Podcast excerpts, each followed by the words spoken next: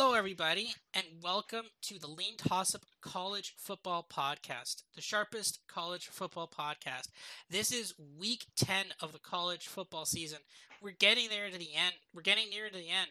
Uh, we literally, about an hour before we started recording this, we got the first uh, committee rankings, the top 25. We're going to talk about a little bit about that later on in, in, in part two. Uh, but obviously, some interesting parts about that, and obviously, maybe we'll touch on that a little bit when we do the recaps this week. Uh, but obviously, I am joined as always by my co-host at Buck Metrics. How are you doing tonight on this uh, Tuesday on this Maction Tuesday night? Well, since our last podcast, um, my wife has tested positive for COVID. Oh, Uh, my dog Tora, um, an adoptee, public service announcement: if you're going to get a dog, please adopt. Uh, he lost a nail and he's been hobbling around on three legs for a few days now. So um, part of the house is on the injured reserve list, and yet I am delighted to still be co-hosting the sharpest college football podcast. yes. Well, I hope everybody will be okay there, but uh, but yeah, uh, some some that the dog's gonna be sidelined for a couple weeks, I think. Yeah. Uh, so, all right. So, part one, the dashboard. What just happened, and and what does it mean? So, yet another uh, update on the special announcement that we had a couple weeks ago. You know, looking into the uh, executive action that was signed a couple weeks ago, um, it actually indicated that the embargo on Iowa is lifted if Iowa scored 30 points. Oh, okay. So we could talk about them. Wow.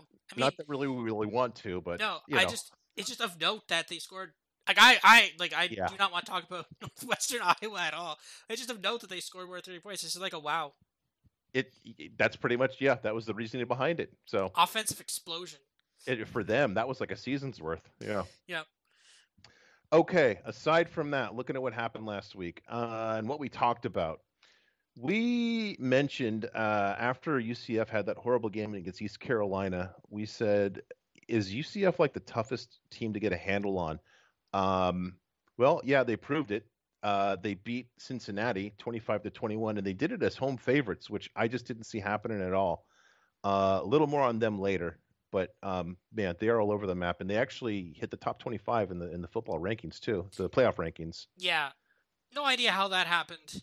On both counts, they they were down in that game. They had to come back and score a game, go ahead touchdown.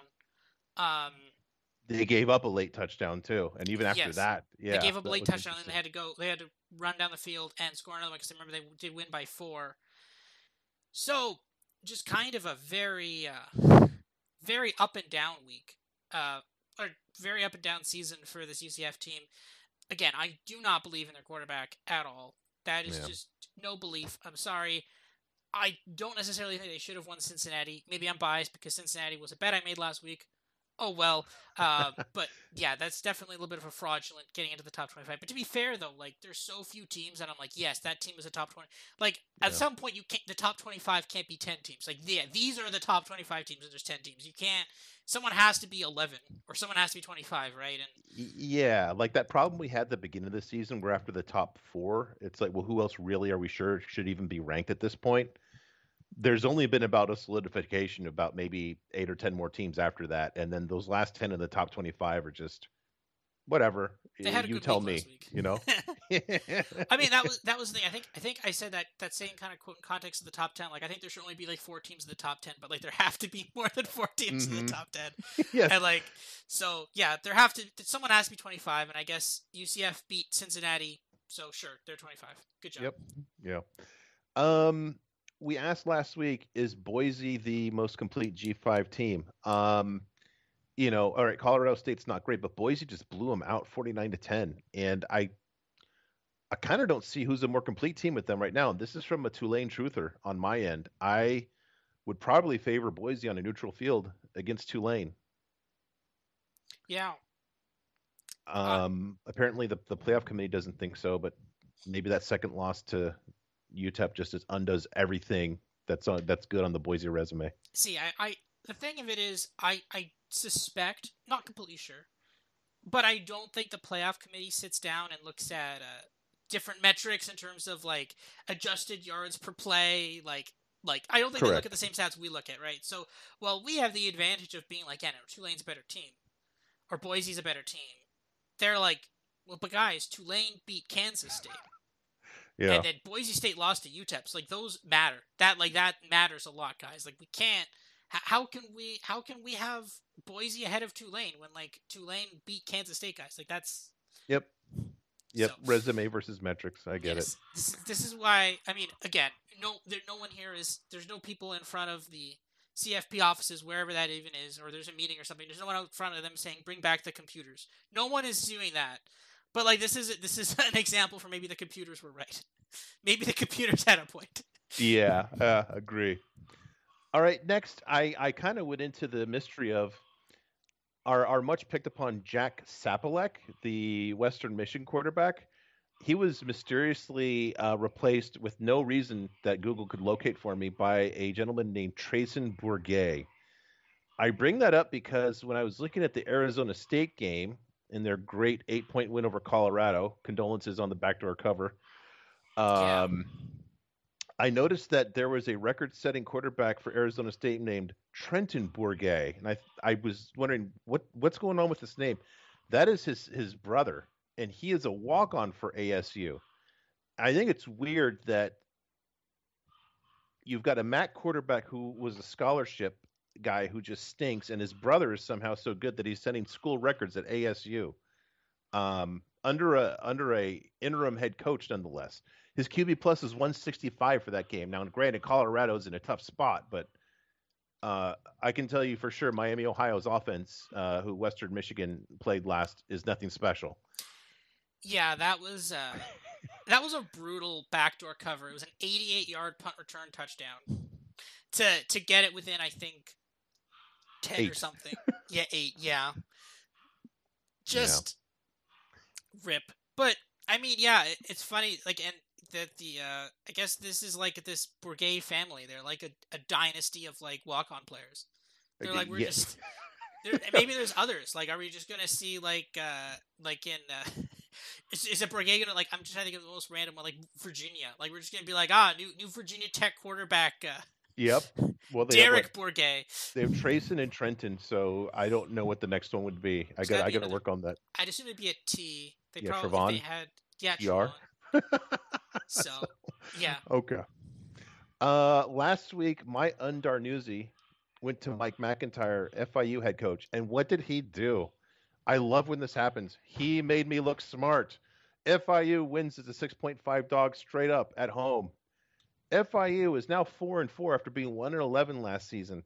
Um, in their last four games, I've got them with a 21% chance to beat North Texas, uh, 68 to beat FAU, 37 UTEP, and 67 MTSU. It's about 50 50 that FIU could make a bowl this year. What a turnaround! That's crazy. And I they're to be like, they're to go to a bowl and they're going to be like 14 and a half point dogs against like some random team that doesn't want to be there. It's going to be amazing. I like i cannot wait to sit there exactly. on like i cannot wait there to sit there on like december 21st and like just we're gonna sit back eight o'clock eastern like some random bowl somewhere. It's gonna be great. It's gonna be just this amazing bowl game. They're gonna be 14 like florida international be 14 and a half point dogs just gonna like destroy someone like 35 to 10 it's gonna be awesome. Yes um, also in Conference USA, I had mentioned that UAB is was four and zero oh in games decided by two or more scores, zero oh and three in games decided by one score, and they lost by one score again, twenty four to seventeen to UAB. Um, they are consistent, if nothing else. They're uh, they're, they're Conference USA Nebraska, I think. Yeah, Except uh, that, uh, or no, there is UAB. No, yeah, UAB's Conference USA, not they're Conference USA. Yeah. Yeah. The thing of it is, the only difference between them and Nebraska is that there's like, there's no games where they win by like 14 or more. That's that's the difference between yeah. them and, and Nebraska. So. well, and UAB has been to bowls the last several years too. Yes. Um. Um, our Heisman discussions. I pointed out that Blake Corum might be a good bet at 14 to 1 uh, Heisman odds. He ran for 177 yards in a big win over Michigan State. I'm thinking his odds went down to like 12 to 1 if I saw latest per my guy. I, I've seen a couple places where it's come down a bit. For some, I'm actually I'm just looking for some reason. Bet365 does not have Heisman odds live at this exact second. I guess because it's possible that someone in the Buffalo, Ohio game could just tear it up and just rocket up the, the Heisman odds there. Uh, let me let me find a site that has it live. But I, I did see him come up a little bit on that. Yeah, there we go. FanDuel, they're not worried about anybody having a stand-up performance in, in Buffalo, Ohio. Uh, yeah, Blake Corum. Oh, I've got Blake Corum fourteen to one, but I did see him. Okay. I did see him come a little lower on that. So I th- I saw him about a thousand to one, a ten to one. So yeah, he, I, I think his odds have increased though. But and then uh, also in the same discussion, you put you you point out you like Max Duggan. I think it was at fifty to one when we talked yeah. last week. My guy, I think, took him way down to like fifteen or so. Do you have oh, anything uh, got, for him? Yeah, I, I saw much lower too. I've got thirty to one on FanDuel. So, okay. but yeah, he's def- he's definitely come down too. Cause, and again, their ranking, the ranking that just came out. I mean, it, ha- it has definitely hasn't been a factor into the price yet, but like that will help them. That's going to be able to be a help for them, right? That that'll yeah. be a positive sign for them. So I'm actually uh, I'm pretty excited for this. I think this could be uh we could like I he might get a ticket to is it New York? I don't know. New York. It yeah. is New York, right? Yeah, yeah. He might get a ticket to New York, so we'll see. Yeah, um, yeah, the finalists that'll be a something else to talk about at some point. Just I don't even know at this point we can even say it was going to be like the other finalists besides. More about that later, but it'll be interesting to see who the finalists are. All right, um, informing the narrative. So, what have we learn from other games this week aside from stuff that just picked up from what we said last week? Ohio State beats Penn State 44 to 31. Um, everybody's saying what a tough game it was. Yeah, it was a tough venue. Um, I didn't see anybody say mention that CJ Stroud actually threw for over 10 yards an attempt. Penn State's a good defense, and that's a tough venue. Um, Got to give him credit. Now, I didn't see the whole game because it was kind of uneventful for a while, and then at the end, it seemed like every time I was flipping back and forth, Ohio State scored again. So maybe that was a little skewed by the end of the game. Um, the other thing, got to point out, Stu Mandel of the Athletic just he he just said it perfectly. He said Sean Clifford setting the Penn State quarterback touchdown pass record after throwing the game-losing pick six was poetic.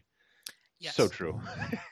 so, so this is the thing. So, on one hand, yes, Stroud's stats were actually pretty good, but like there was times in the game that Penn State was winning, right? And mm-hmm. this is the we talked about this last week. This was the first time that Penn State was at like Ohio State was actually going to play a team that could compete with them, both on defense and on offense.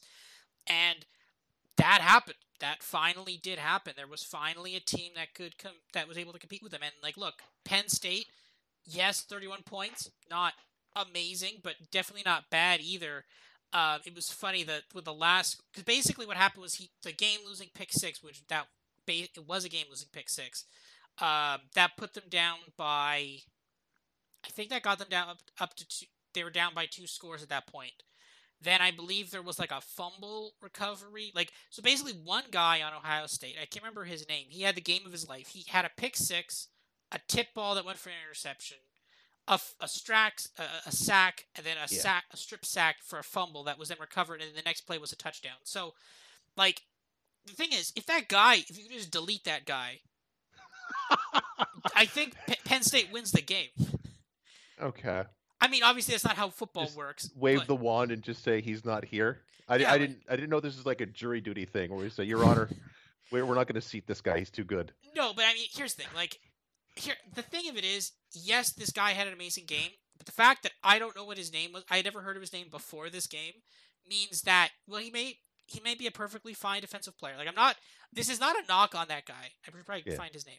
He not was very highly on, recruited. Huh? Uh, he was very highly recruited. Yes, and and that's the thing. And I'm not saying he's a bad player, but like I I in my years of watching football, which is not many, but it's it's definitely a few. I've never seen a performance like that ever in terms yeah. of appearance on the stat sheet. I've never seen someone with a pick six, another tipped ball for an interception, a strap, a, a strip sack. A, like I've never seen that much one player have that big of an impact on the game.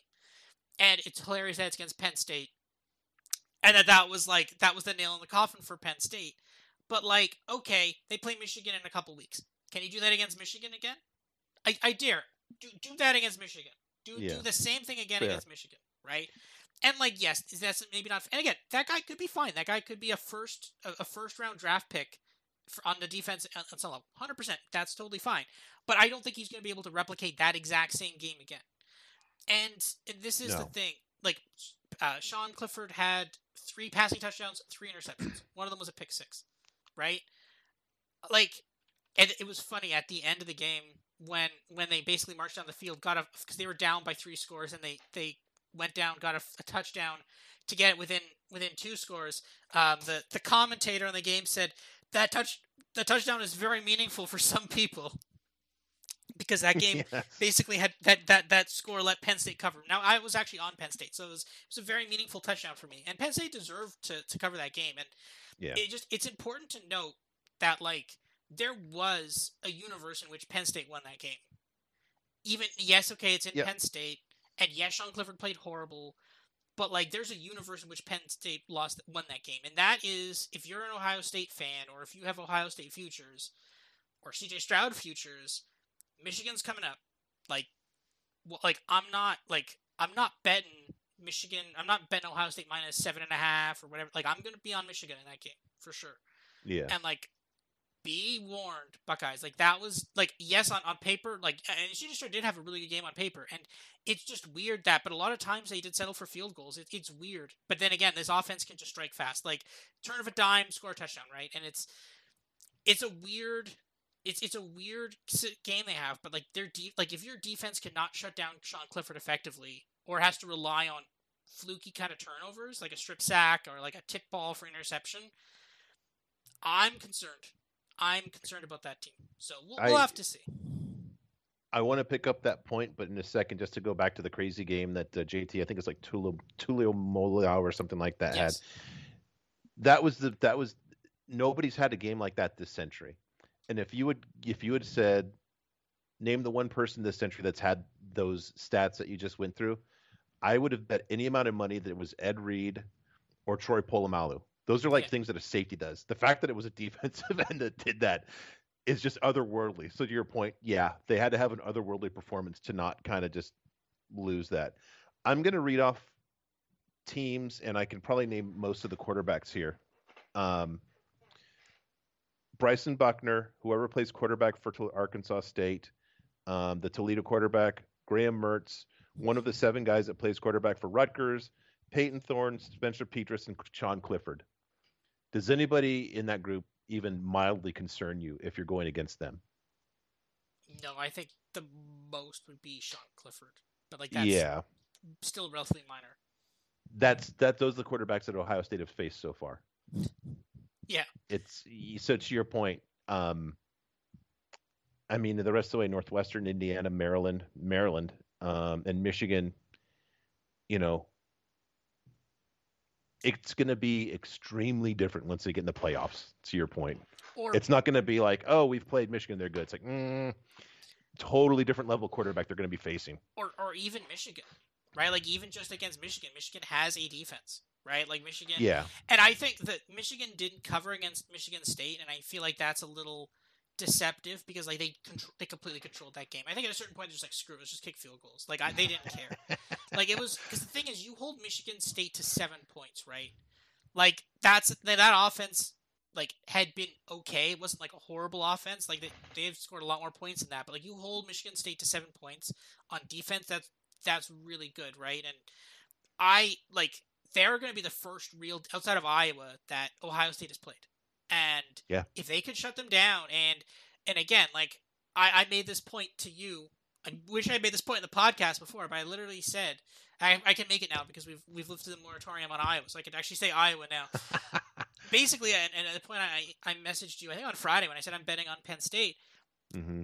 If if Iowa was able to have two sustained offensive drives in that game, just two, two offense sustained offensive drives that went for a touchdown, that game's probably like 30-24 they lose that game by like a touch. They lose that game with like by a score, maybe two scores.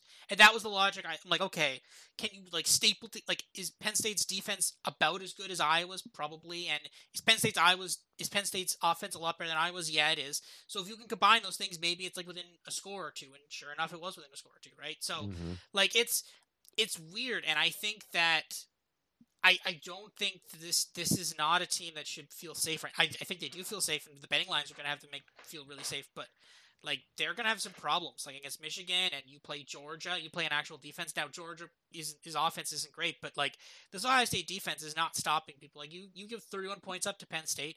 What did um what did Michigan allow Penn State? Did they allow like seven? Yeah, I was, think it was less than something. 50. They- It was, they, it like, was They shut them down. I think. I, yeah. I think maybe they gotten like like 14. I want to say 14 or 15. Let me check. 17. 17 points. 17 Yeah. points to Penn State and then 7 to Michigan. So basically, Michigan allowed half the amount of points of Penn State, roughly. And, like, that's that's a couple weeks difference. So, like, yeah, this Michigan defense is for real. So you like watch out when uh, watch out for for that game. A couple like we're we're a couple weeks away from that game. So just circle that. I mean, I've obviously been watching that game anyway. It's the game, but yeah, that that could be Ohio State losing, and at that point, then there's chaos. Then who knows who's going to get into into college football playoff? like, Yeah. that could be that could be a domino that just trips off a lot of a lot of insane dominoes. Well, we're going to move on, but we're going to come back to that Yes. specific angle in part two. There's Yes. a very interesting conversation. Okay.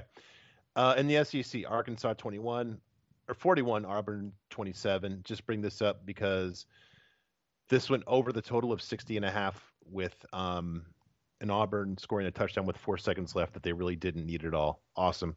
One of my one of my first two overplays of the year, so I had to mention that. That was just fantastic. Um, Oklahoma 27, Iowa State 13. Bring this up because Iowa State's defense is really good. I have them 10th overall at a plus 7.5. And that defense is on nobody's radar. I haven't heard a single person say, "Hey, look out for them." You know, their defense, their offense stinks, but they're tough to score on. Um, Oklahoma had only 20 points and 330 yards, four and a half per play, um, and it was the Dillon Gabriel Oklahoma, not the horrible backup Oklahoma. Um, Louisville crushes Wake Forest and UCF beats Cincinnati. We talked about a little bit. I just I paired these together because they're by far the two most unpredictable teams. They're hardest to get a handle on. It's weird that they actually played each other.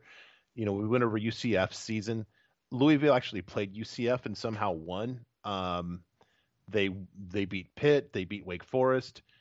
They got blown up by Syracuse at the beginning of the season. They lost that game to Florida State, which I don't know. I still don't know how they lost that. That was just weird. I don't don't know how to call. It's not a sad loss. It was just puzzling. And then they lost at Boston College. I just just the craziest. I don't know. These two teams. It's just. I almost kind of want a rematch in the bowl game between these two, just to see what on earth would happen. That'd be some weird alchemy bowl. Yeah, that was again. I, I was on Louisville. That was crushing. Um, again, what was it like? Five interceptions or four, or I don't even some ridiculous amount of interceptions. There were six turnovers in a quarter. Yeah, just some insane, and it's just like,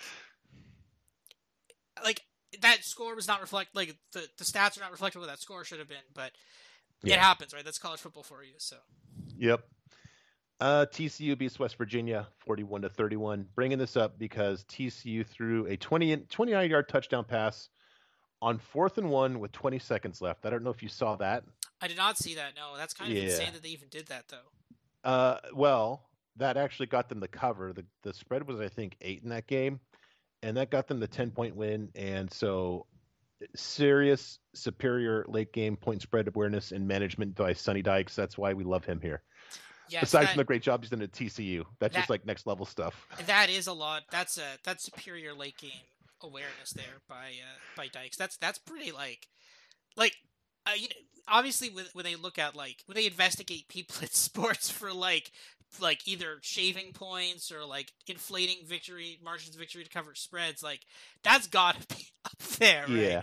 like well, I think there's two things in play. Um, one is it was fourth and one, and there I think they were at first trying to go for to get the other team to go off sides, and they got him to jump, and instead of just like snapping the ball and downing it, they just said, "Oh, free play." they threw it in the end zone, free free um, touchdown attempt oh we scored oh yeah. uh, okay which brings me to the second point. I don't know if you remember Iowa State Oklahoma last year, where Iowa State like as time expired, they called a timeout just to kick a field goal at the end of the game, and Lincoln Riley was upset about that. And Matt Campbell said, "If you get down to enough tiebreakers, point point differential is one of them." So maybe that was a play. Although, you know, they're comfortably.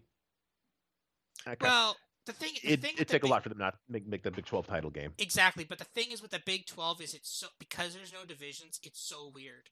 Like, yeah. I mean, obviously they're probably if they keep winning out, they're probably a week or two. But like, you could see something where it's like, oh, they lose, and then all of a sudden, like, they lose two games, and all of a sudden they're not, they're they're like in fourth or something. Like, it's you could see a weird mix of things happening. So, but yeah, that that's kind of funny. That's that's definitely superior late game point spread awareness. Yes, few coaches have that. all right, three games here just to tell you how awesome the ACC is. Uh, the first one, I'm just going to give you a score: Miami 14, Virginia 12, and four overtimes.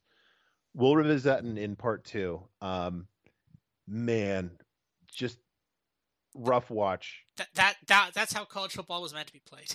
yes, I I think I tweeted that Brian Ferentz and his dad Kirk were watching that game nude. Um, UConn 13, BC 3. Um, Zay Flowers, one of the best, if not the best receiver in the ACC, had two catches for 35 yards. He had two muffed punts. He dropped what would have been easily the tying uh, the tying touchdown pass in the fourth quarter. You look back at BC's uh, resume; their only wins are against Maine and against you know psychotic Louisville, who was off their meds that day, I guess. Um, man, so those two games just just really just just paint what a horrible conference the ACC is, and just also in the ACC, UNC beats Pitt 42 to 24. Um, they've basically sewn up the Coastal Division. It's they just have to win one more, and I think they've got it wrapped up. They're way ahead. They're only giving up, and I'm not a points per game guy at all, but they're only giving up 23 points per game in ACC play. Now, my metrics still have them at stinking, but that's clearly some kind of improvement. Um, that's much better than giving up what was it, 61 or 62 to App State. Um, I don't know if they fixed something, but God bless them. They only have one loss. And I was asking the question Does UNC, that ticket at plus 1800 to win the ACC, have life? It's down to plus 550 with my guy. So, you know, I think I've got that like a coin flip too between them and, and Clemson on a neutral field. Yeah. No, I, yeah, I the thing is, and again, we're going to talk about more Clemson. It's going to be a very long rant about Clemson for me in in the, in the second half. But yeah, we are we are all uh, North Carolina fans. We uh, we we need North Carolina to, to beat Clemson and save us from from from Clemson being the, like the most fraudulent Clemson team ever from being in the college, college football playoffs. So yeah, we uh, we need UNC there. And just to wrap this one up, Pitt. Um, hey, shout out to all you Pitt fans who were telling me before the season that Kedon Slovis and this new blank uh, slate of whatever at or offensive coordinator and um, the all the guys that are great they're going to replace Jordan Addison. You wouldn't miss a beat. They have one conference win, so hope you guys are enjoying that out there in Pittsburgh. Congratulations. Um, and lastly, um, going back to our guy Jerry Kill, New Mexico State. New Mexico State beats UMass 23 to 13, which I think was the runaway sickos game of the week. Um, two quarterbacks for New Mexico State, who of course we've all, we've referenced both of them already, especially after that week zero, very thin slate. Diego Pavia, seven of 12 for 194 yards, 16 per attempt. Gavin Frakes, seven of 13 for 29 yards, just over two. Um, I it's like these guys aren't even playing the same game for the same team. I don't know how that can happen. Yeah, it's like one of them is playing shot put and the other one is playing uh... blindfold shot put. Yeah. Um, New Mexico State though gets three wins so far, which is above their total. Jerry Jerry Kill, I love the guy, great coach. Congratulations to him. All right, market intelligence. This is where I need you to keep me honest in some of these lines. This is based on um, the circa opening lines and my reactions to them. Uh, Ball State getting four at Kent State with a total of 65.5.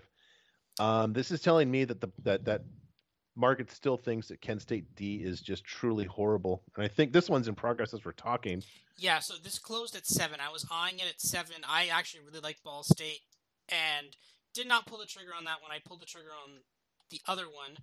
Um, I pulled I pulled the trigger on Ohio. Ohio is up 24 to 10 at the half, so that's working well. But Ball State has a 20 to 13 lead in the third quarter. So good call, but and it could have been 2 0 right now. But you know, you sometimes a no play is perfectly fine too. Yeah, and Ball State's got almost 300 yards just early in the third quarter too. So yeah, Jesus. Kent State, Kent State defense still has some work to do. Uh, Air Force and Army total of 38 and a half. Um, you know, both D's. they they practice against practice against the triple option all the time, so that's why that number is so low. Definitely not anything to bet. Western Kentucky um, giving 15 at Charlotte, but the total of 73 and a half. Um, this is telling me that the, the issues that Western Kentucky had on defense last week, which kind of seemed out of nowhere, um, they seem to kind of be for real. Now Charlotte had a good offensive game against Rice, um, but my gosh, they're projecting that the losing team in this one's going to have almost six, almost 30 points. Um, I don't think Western Kentucky's popping up on my grid this week, and I'm going to be really concerned. I don't know if they have an injury or something, but their defense is something to keep an eye on if, if they don't get it fixed real quick. It is 16 and a half now, um, with the total of 72. So that total's ticked down a bit. Western Kentucky's ticked up a bit. Okay. Um, but yeah, Charlotte is just not not good at all. No. Uh, BBMI, brand based market inertia, where I think the market is slow to react. So Circa opened Illinois at minus 10, hosting Michigan State. I think that's up to like 17 now. It's like 16. What happened? Did like, oh, is this is this based on like suspensions or? I think it's just a misfire. I've got this. Um, I didn't check what you have it at, but I think I've got this at like a I think I've got like like a 19 point difference or something like that. I had a huge difference too, and I'm like, that seems wrong. I'm not gonna I'm not gonna touch it, but yeah, let's see. I've got I had 12. I had 12, so I had more than the 10, but slightly less than the 16. But I'm not trusting this Michigan State. No, there's no reason to. Yeah, I've got Illinois 19 points better at home. So, um, Texas at Kansas State pick, and actually Texas is favored now, I believe. I think I got Kansas State plus two and a half. So my my my impression is actually even further against the market with subsequent action. Yeah, Texas is favored by two and a half. My model weirdly likes Texas. I don't know why. I don't follow it down that uh, down that rabbit. Hole. Oh no, I do. No, I have Kansas State minus two and a half. So I actually do have Kansas State favorite there. Okay. Um, yeah, but my model, Kansas is also down too. Um, was like the other one, Kansas, Oklahoma State. I think that was three and a half at one point. It's down to two. Oh, maybe is um, I wonder if um, what's his name? Jalon Daniels is back. Might be, yeah. Um, I think you know, last week I did the deeper dive on when I say that's what Sark does. Just what does he do? And specifically, the weak point in a pretty weak resume are the conference road games. And we had actually said, oh, at Kansas State and Kansas, let's keep a, an eye out for both. Well, here's one. So, aside from the model, which my model loves Kansas State here, um, every intangible is in favor of Kansas State as well. Um, lastly, Arizona Utah. I don't is this total still 62 and a half and Utah about 18? Uh, let me see. Is this yes, Arizona plus 17 and a half and 67 is the total. 67. Mm-hmm. Okay, that seems more like it. My my first impression was I couldn't see you know Arizona being held to 22 by Utah. I know Utah's a tough place to play. Um, you know, sneaky non-headline story is Utah's defense is not that great this season. You know, it's not like they're bad, but they are definitely I don't see them as typical um, Kyle Whittingham level good defense. I've got them at boy, at basically an average Pac-12 defense this season. Um, so, you know, who knows if Arizona has any any oomph left after really giving all they had in that tough tough loss to USC. But man, if they bring like two thirds of that effort that they had, and if they bring that again, they I have a hard time seeing them scoring less than 28. Yeah. Um, in that venue. And that Arizona offense is really good. Their defense is not good, but their offense is actually pretty good. So. Yeah. All right, my top QB plus. Um, we've had a lot of ins and outs, so I just wanted to reset the top ten real quick. Um, one through ten: Hendon Hooker, C.J. Stroud, Drake Maye, who continues to just improve and improve and get better um, metrics. Number four, Grayson McCall of Coastal. Number five, Dylan Hopkins of UAB, although he's out now. Uh, six, Max Duggan. Seven, Todd of JMU, who has been out for a while. I don't know if he's back yet. Then we have Dillon Gabriel, Caleb Williams, and KJ Jefferson of Arkansas. My bum list. Um, I don't know if we mentioned this guy, but he's number one now. He might have just snuck in, just doing to become ineligible enough. That's, you know, I don't know in these guys' names for the most part. They're all new to me the first time I bring them up here. EJ Warner, um, the Temple quarterback, number one. So we've we've kind of cited Temple as just being in a in a rough spot this year, and great place to debut, right at the top of the charts. Congratulations. Mr. Warner. Congratulations, Temple. uh, my top receivers. I bring this up this week. I've got. Um, I always like to bring up where there's two guys in the top whatever. Um, this week, Jacob Cowing, who we've been on since the beginning of the season at Arizona. Dorian Singer. I'd never heard of this guy before until he just popped up this week. He had some amazing catches against USC you know, a, a brilliant one-hander for a touchdown.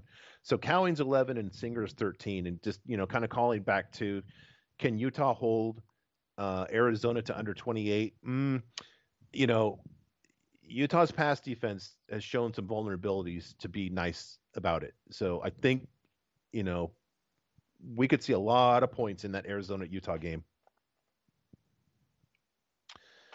USC update. So USC wins 45-37 at Tucson. Um, kind of close. Buck, Buck, Buck Metrics had this 47-31. Uh, undersold Tucson or Arizona a little bit. Caleb Williams, like we just talked about, is eighth in QB plus. His QB plus is 142. The offense is also eighth in all of FBS at a plus 10.6. Um, they did this without Jordan Addison and Mario Williams, our top two receivers. So they've both dropped out of my top uh, top top 100 receiving metric. The defense is down to a plus 06, uh, 57th in FBS. Just a brutal day. Just defense technically showed up, but not really. Um, they got some pressure, but man, they could not they could not bring down de Laura at all. Um, does not bode well for when they play uh, DTR and UCLA. That could be really a challenge. Uh, that tough game, and then UCLA's easy win over Stanford brings USC to second overall in the Pac-12 behind UCLA. Uh, USC 12th um, overall in, F- in, the FBS. Looking at this week, um, I had I last number I saw was USC giving 19 and a half to Cal. I don't know if that's still. Uh, let me see. I I think it did 21 and a half. Oh, wow. Okay. At I had that. At some point, yes. that's too that's disrespectful. I was, I was about to say it sounded like you were going to go on the disrespect, disrespectful line path. Yeah. In the preseason pod, I had this minus 12 and a half, and um, I think that was a little belief in Jake Plummer and or Jack Jack Plummer, pardon me, and also um, just the paranoia I have about Justin Wilcox channeling his inner Matt Campbell for one game a season and really making Caleb Williams miserable. I still think that could be the case. Um, but Cal's defense has not been nearly as good as a typical um, Justin Wilcox defense. They're actually exceptionally average. I have them rated as 0.0, which makes them 63rd in all of FBS. Um, and as has been the case for quite some time, their offense is struggling. They're actually 84th in FBS at minus 2.6. Um, they do not move the ball. I still think there's probably some kind of a defensive effort coming from Cal. My model has this 41 to 23. So my model's a little more I'm going to say bearish on I'm going to get it confused here. My model likes the Bears more than the market does. I'll put it that way. And it has above the total of 59 that I saw. One thing I will say is that that like that Cal upset streak that appear, apparently only applies to when Cal plays Washington. it does not seem to apply to. Uh, the thing of it was though in that game, I, I, was on I was on Cal in that game. Spread money line got the cover, didn't get the the outright though. But like they just like when when you're on Cal, like I I think the 21 and a half is disrespectful, but at the same time, when you're on Cal, it means you're going to be sitting there at some point in the fourth quarter, Mhm. just praying for a touchdown, a covering touchdown. You're like, just cover this, I'll only lose by 18, but it, like that's the thing, right? And it's like, yeah, it's disrespectful, but do I want to put myself through that emotional baggage of being up? And Yeah. I think this is this game is when this is a late game, right? Uh, Yeah, it's a 7:30 Pacific. 10 i do not want to be sitting here No. at 2 a.m on saturday being like please person who quarterback who i have no idea who you are please randomly pass it to some no-name wide receiver to get a coverage. like please like no i'm not doing that no Yeah, no, and it's it's not just rooting for a late quarter or late touchdown. It's a very late, very improbable touchdown too. yeah because it'll be like oh here's a hail mary from like 40 yards out yeah not not fun that being said uh, we'll have to see when the lions come out but uh the, the last week it was so funny because the, the line was like Caleb Williams over two and a half passing touchdowns, like minus 105. Just like instantly, ha- I hammered that. I'm like, against Air, have you seen Arizona's defense? Have you have you literally watched a moment of Arizona's film this entire year? Two and a half, like it, basically even money minus 105. That was insane. Covered it with like within like first quarter, I think, or like Yeah, the second. Like it was it was very it was like not never in question, never in question. yeah. Um, but yeah, no, that's the. I mean, yeah, especially when, when it's 45 30, 37, you better hope one guy's over three t- passing touchdowns. But yeah. Yep. So yeah, USC, very good team. They are randomly pretty high in the in the rankings so far. They're in they're top 10 in the college football rankings. Um, so not completely out of it, but not great. But still really good for year one with with Lincoln Riley and, and oh Caleb my God, yes. Yeah, Yeah. just And a lot of games to be played still too. yes.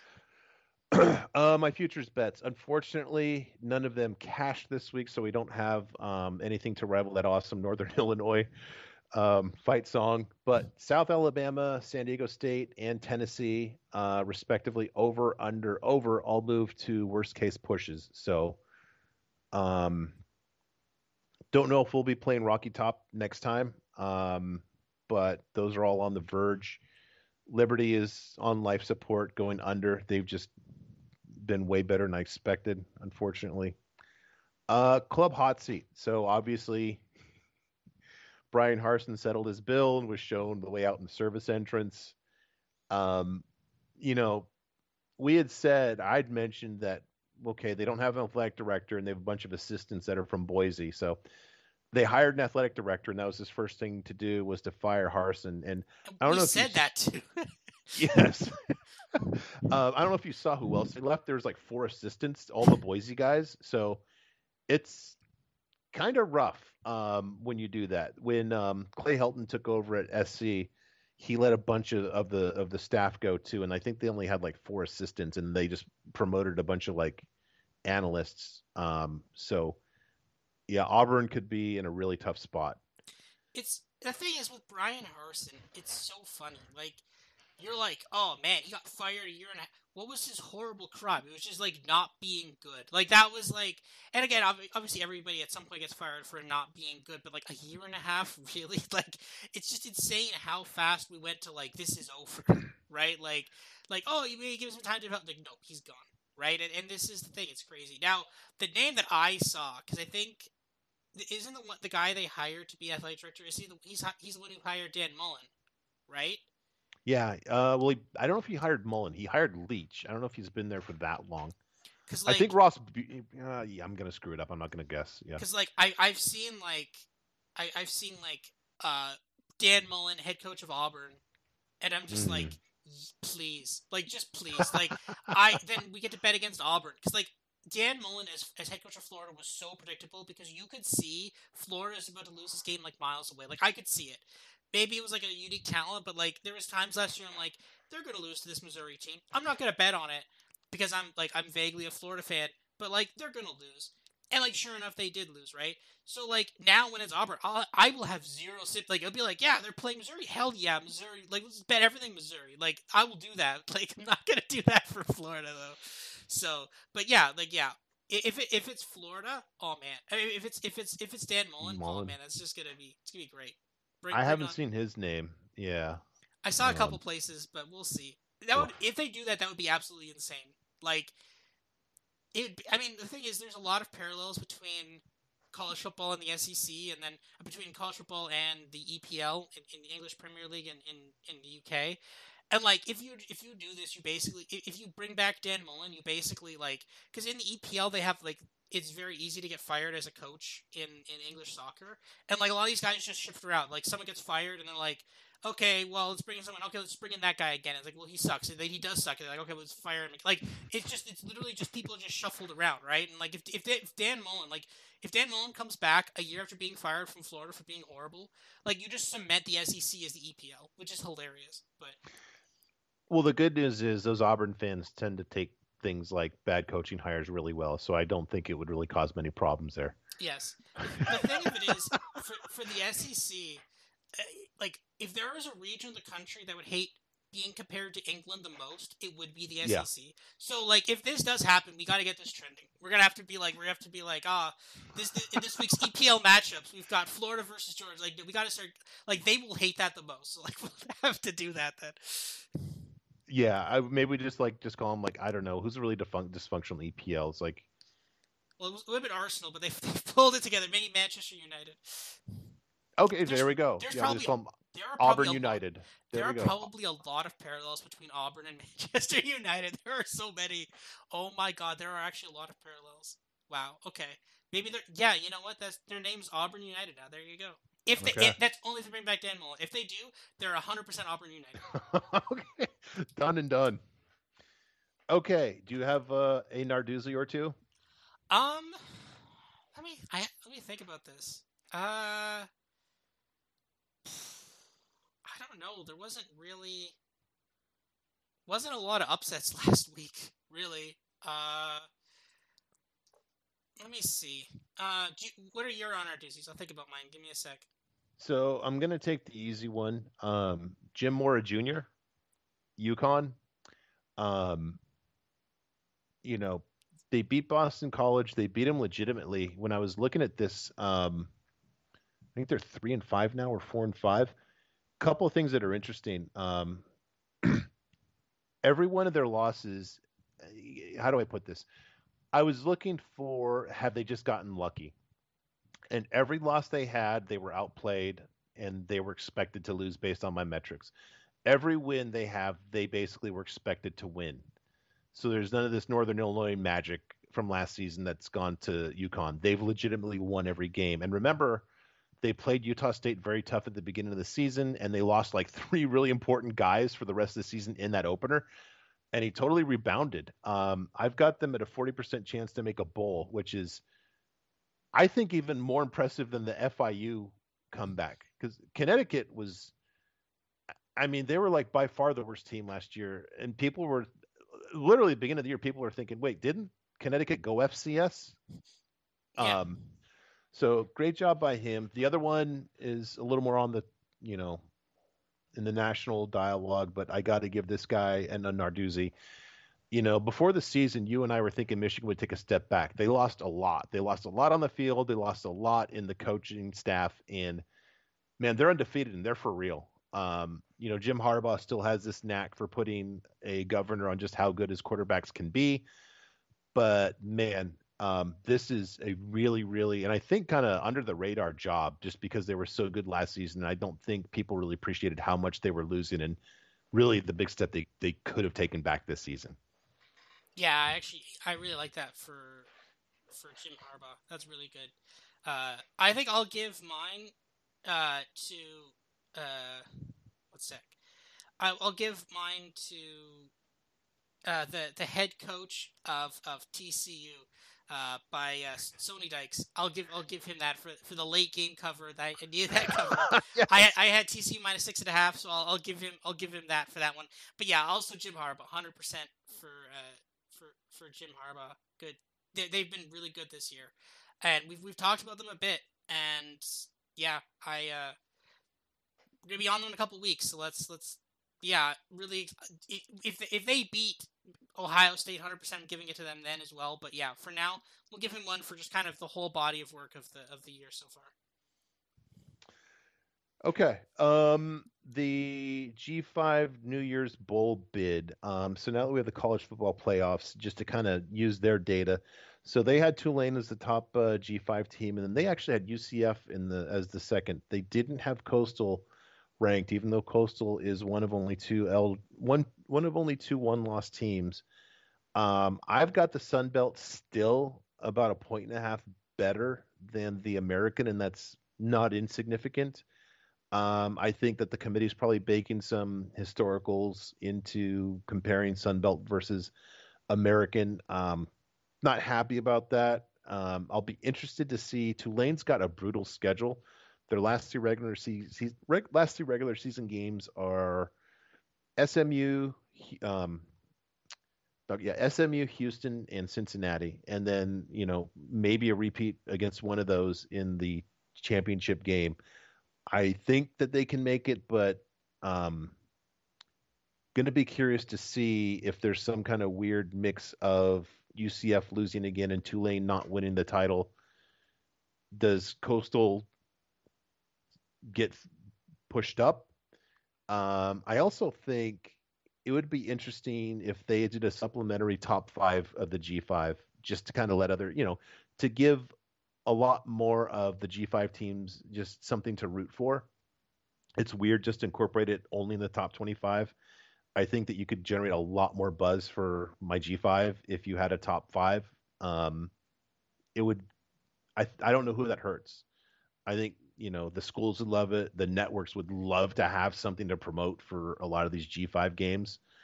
Um, they got to do it. I I think might again, if we start seeing a 12 team playoff, which we are definitely moving in direction of that, then it's because I believe the format they're doing are it is the top six highly rank, highest ranked conference champions, right? So at that point, then you kind of need to talk about because like what G five team is going to get in, right? And I think that's at that yeah. point when it's like okay, then maybe we start ranking, we start seriously looking at the top G five teams, right? Because one of them is going to make the playoff right? So yeah, it's yeah. You need. I don't know if you need to do just like a ranking of of each of the conference. I don't. It's they need to do something more than just a top twenty five.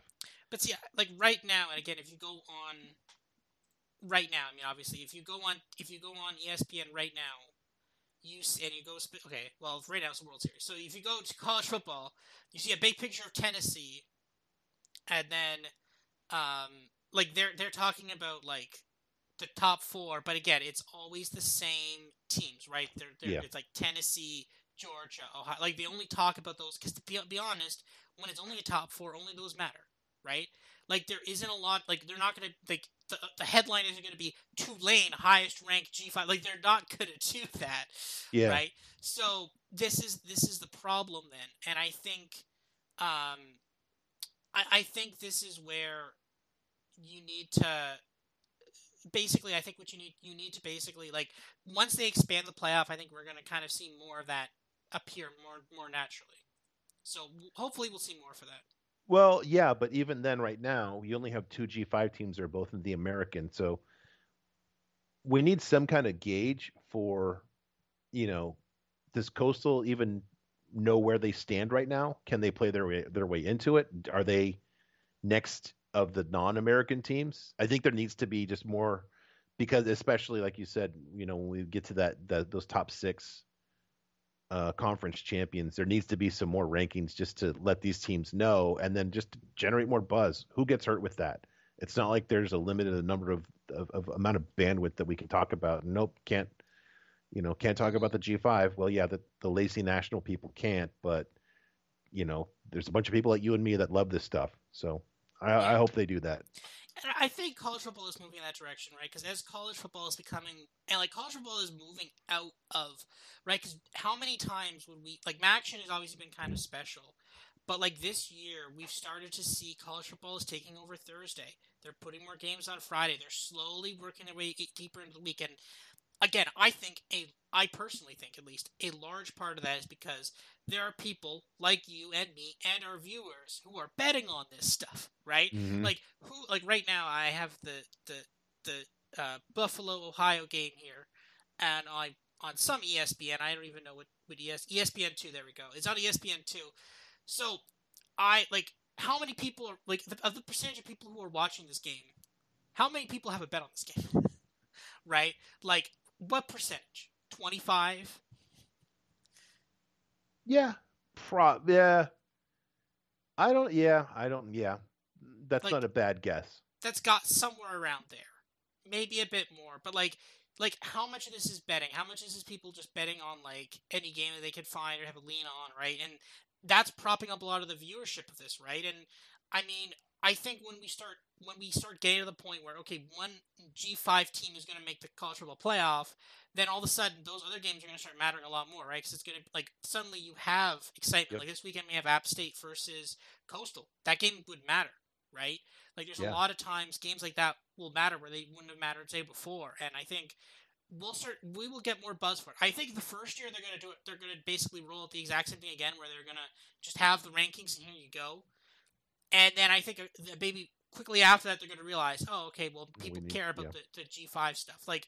They, they very clearly think that the pinnacle of this is having a show on Tuesday night and they release the rank. They clearly think that's the pinnacle of height of TV is this at this point. But I think they're very quickly going to realize that, especially when the 12 team, that like a lot more of those other teams matter. So we'll see. But yeah, Well, yeah, and to that point, um, you know, it's great inventory for ESPN to chew up 15 minutes with G5 stuff and be able to charge, you know, charge for more commercials in that time too. You know, yeah, CBS CBS draws out the March Madness thing every year as long as possible, just for the same reason. Why not do that weekly when there are, you know, there are more people that that compare how to say that care about that than the nonsense that they they waste at the beginning of every March Madness bracket show. that's true. Well, on, on the flip side of that, right, you, you talk about time. Like Tennessee right now, they're the first ranked team, right? Now, obviously, there is a very clear path where Tennessee does not make the college football playoff, right? Mhm. In a 12 team, aren't they basically a lock, right? If, if this year was a 12 team college football playoff, and they Yeah. lose to Georgia, they actually that's actually the, the probably the safer path is to well no probably not they probably make it actually no they make it anyway right? You, well, they would make it, but now you're talking about first round bye, so there's still a distinct advantage with the 12 team format. yeah but I think there's a lot of buzz it's like oh my god will Tennessee finally make it? And it's like well Yeah, but like at this point it's like they're one okay well then they're in right? They're done. Like I, I think that, if you have 12 teams then at that point then a lot of the suspense because like every every time now Georgia fans and Ohio State fans they're gonna be tuning in to be like oh do, are we good? Are we good? Are we good? Right? And then I think if you do 12 then at that point they're like okay well we're good now. We don't have to care about these right? So at that point then you start talking about G5 you're like okay well yeah Tennessee isn't really moving out but let's talk about like South Alabama right? Like stuff like that. So that's where this starts becoming interesting. So I, I we'll have to see. I'm actually we do need more talk about the, about the G5 for for Yeah. the, the CFB and I think college football has like for years not really had a structure. Like it's only been what 20 or so years we've really had one versus two which is so insane by the way that like for most of yeah, the 24 years. 1998 was the first one. yeah, like basically it, it took to almost the end of the '90s where people were like, "Huh, maybe we should have the top two teams play off to have a national champion." They're like, "Oh, we should try Oh, that." yeah. And like, yeah, that makes sense, right? Like the thing every other sport does. We should try that. And then it's like, well, how do you know these are the top two teams? And like, oh crap, this Yeah, this is there, there they are. That's the problem. there's the problem. How are we supposed to how are we supposed to justify two SEC teams as the top two? Okay, well then let's make it top four. It's like, oh well, how are you know those are mm. top four? It's like, god damn it. All right, fine then. It's twelve now. and like, th- th- I mean, I don't. I think twelve is the right number. I don't like college football is so top heavy that I think twelve is ru- like I don't think you're going to see much more than twelve. Maybe you could see sixteen at some time. I don't think you will. But like I think twelve is the, I think twelve is like the perfect number because like this isn't this isn't college basketball like because you can't play multiple games a week, right? I think I think Yeah. at a certain point, twelve is the correct number. Like, so you could like once you're getting to like the thirteenth team, I think you're like, okay, well they're gonna get crushed by Alabama anyways, right? So, but yeah, Yep. So it, it's interesting, and I'm uh, I'm really looking forward to to seeing as a twelve. It's not gonna be next year, unfortunately, but 2024 we might get our first twelve team. So I'm excited for that. Yep. Likewise. Okay, I believe that is it for that's it for round for for part one, right? You good? Yeah. Yeah. All right, so join us in part two. We're going to talk about our Narduzzies, our deep dive about the rankings that were just released, and then we're going to talk about our podcast plays.